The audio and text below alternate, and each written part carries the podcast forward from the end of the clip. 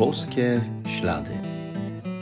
To jest podcast o poszukiwaniu znaków obecności Boga w naszym życiu, o słuchaniu Jego słowa i o trosce o własne zbawienie. Zapraszam.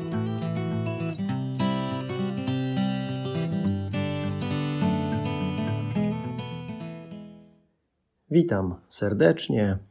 Szczęść Boże. Od 1 grudnia w Polsce mamy dwa fragmenty autostrady, jeden na A2, a drugi na A4, którymi pojedziemy bez stawania na bramkach. Wszystko oczywiście po to, aby usprawnić, aby przyspieszyć ruch, żeby nie było korków. Można dyskutować nad nowym sposobem poboru opłat za te odcinki na ile jest wygodny i tak dalej. Ale trzeba powiedzieć, że na pewno na bramkach bez stawania będzie szybciej. I o to chodziło. Szybciej pojedziemy. Hmm. Używając pewnej analogii, można powiedzieć, że Pan Jezus też chciałby do nas szybciej autostradą dotrzeć, a nie stać w korkach, na bramkach, czy mieć jakieś przeszkody inne. Jeśli my zgłaszaliśmy ten problem stania w korkach na bramkach autostradowych i ktoś tego wysłuchał, to może my też posłuchajmy Pana Jezusa, gdzie On stoi i czeka w drodze do nas, co mu utrudnia dotarcie do mnie. Od słuchania tak naprawdę wszystko się zaczyna, dlatego ono może być kluczowe. I w tym miejscu przypomina mi się teraz y, ten moment, kiedy na początku Adwentu zachęcałem studentów do tego, żeby spróbowali w czasie, w czasie trwania Adwentu posłuchać Boga, skupić się na tym, żeby Go usłyszeć, postarać się o to. To szalenie ważne, bo kiedy usłyszę, co Pan Bóg do mnie mówi, to daje sobie szansę na przeżycie tego świętego czasu Adwentu według tego, jak chce Pan, a nie według mojego pomysłu. A Boże pomysły są na pewno lepsze dla nas niż nasze własne. Dziś będzie już nie tylko o tym, żeby słuchać, ale także o tym, jak słuchać, co zrobić, żeby usłyszeć. Posłuchajmy więc fragmentu Ewangelii według świętego Łukasza. Było to w piętnastym roku rządów Tyberiusza Cezara, gdy Poncjusz Piłat był namiestnikiem Judei, Herod tetrarchą Galilei, brat jego Filip tetrarchą Iturei i Trachonitydy, Lizaniasz tetrarchą Abileny, za najwyższych kapłanów Annasza i Kajfasza skierowane zostało Słowo Boże do Jana, syna Zachariasza, na pustyni. Obchodził więc całą okolicę nad Jordanem i głosił chrzest nawrócenia dla odpuszczenia grzechów, jak jest napisane w księdze Mów proroka Izajasza. Głos wołającego na pustyni: Przygotujcie drogę Panu prostujcie ścieżki dla Niego. Każda dolina zostanie wypełniona, każda góra i pagórek zrównane. Drogi kręte staną się prostymi, a wyboiste drogami gładkimi. I wszyscy ludzie ujrzą zbawienie Boże. Ciekawe, że Ewangelia wymienia aż tyle historycznych postaci, władców tamtego czasu, to oni podejmowali ważne decyzje, od nich wiele zależało i sprawy świata kręciły się wokół nich. Tymczasem Pan Bóg zupełnie na osobności, na pustyni, poza tym, co po ludzku ważne i szumne, kieruje swoje słowo do Jana Chrzciciela. Ważne jest to, na uboczu.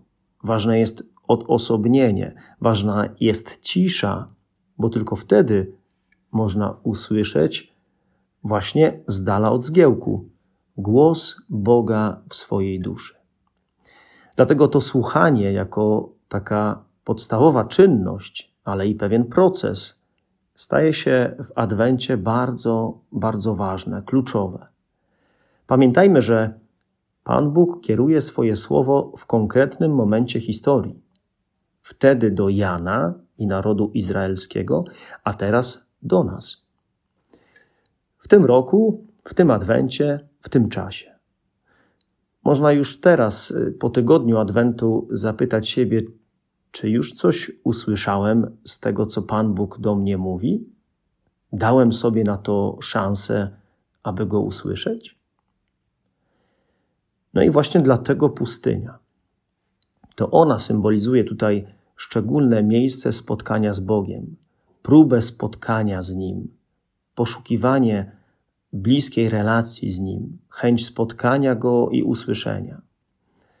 Muszę, nie lubię tego słowa, ale muszę, chcę spotkać Boga i Go usłyszeć. Potrzebuję pustyni, zarezerwowanego czasu, przestrzeni czy miejsca, odosobnienia, aby właśnie głos Boga mógł dotrzeć w odpowiednich warunkach do moich uszu i do mojego serca. Bardzo mi się spodobały słowa świętego Anselma z liturgii godzin, z brewiarza w tym tygodniu. Święty Anselm pisze tak. Dalej, że marny człowieczku, opuść na chwilę swoje zajęcia. Uchyl się nieco od nawału swych myśli. Odrzuć ciążące ci troski, odłóż pochłaniające cię prace. Zajmij się choć trochę Bogiem, spocznij w nim przez chwilę. Wejdź do wnętrza swego serca, wyklucz wszystko, co nie jest Bogiem i co nie prowadzi do Niego. Zamknij wejście i szukaj Jego samego. Tak, no tak już jest, że ta pustynia to nie są też jakieś komfortowe warunki. No tak jak na pustyni, czyli raczej niewygodnie, z brakiem różnych rzeczy, z brakiem wszystkiego, nawet wody. Potrzeba nieco odejść od tych codziennych wygód, komfortu, bo one też nam przeszkadzają w skupieniu się na Bogu, w słuchaniu Go. I naród wybrany też szedł przez pustynię do ziemi obiecanej. Pustynia też jest przejściem od tego, co materialne, zmysłowe, do tego właśnie, co bardziej duchowe. To jest y, też miejsce duchowej walki, oczyszczenia, zmagania się. Nie bójmy się pójść na pustynię. Wrócimy inni, na pewno, bardziej wolni. Wrócimy odmienieni spotkaniem z Panem i usłyszanym od Niego słowem. Wtedy będzie też więcej pokoju serca i radości, bo słowo Pana daje siłę, pokrzepia, prowadzi w życiu. Często Pan będzie może pytał o naszą miłość do Niego, do innych. No i ciekawych rzeczy można o sobie się dowiedzieć na tej pustyni, takich, których nikt ci nie powie. A co kiedy już się coś usłyszało od Pana Boga? No, wtedy już wiadomo, co robić, bo słowo Pana zazwyczaj nas do czegoś zaprasza. Jana Chrzciciela Pan Bóg zaprosił do wypełnienia misji, którą mu dał. Jan o niej usłyszał i był jej świadomy. Miał przygotować lud na przyjście Jezusa. Podjął się tej misji i ją zrealizował.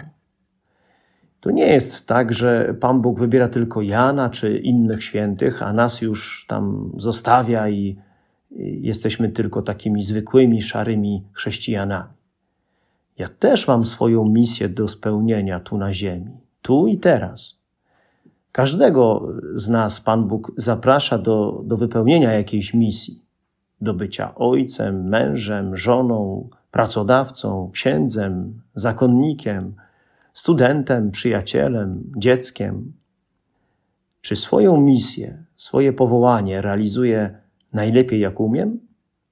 Oprócz tych różnych zadań, tych misji, jakie mamy, mamy też no, wspólną misję. Wspólną ze sobą i z Janem Chrzcicielem. Ta misja to przygotować miejsce Jezusowi, dawać Jemu pierwszeństwo w domu, w pracy, na uczelni, wszędzie. Czynić Go obecnym przez nasz styl życia.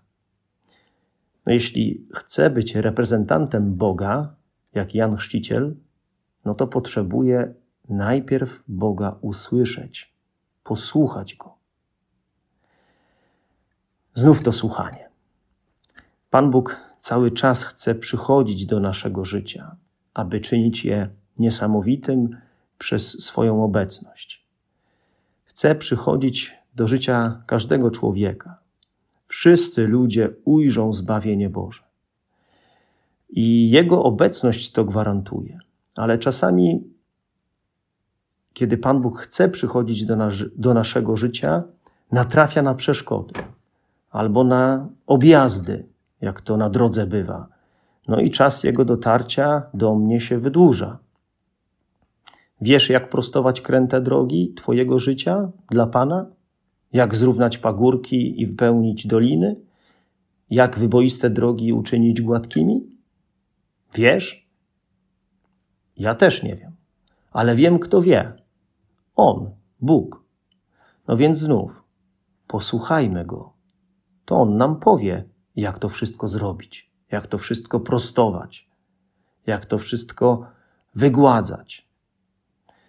Tak jak pojednanie czy zgoda, dialog zaczyna się od słuchania siebie nawzajem, tak również i nawrócenie też zaczyna się od słuchania Pana Boga.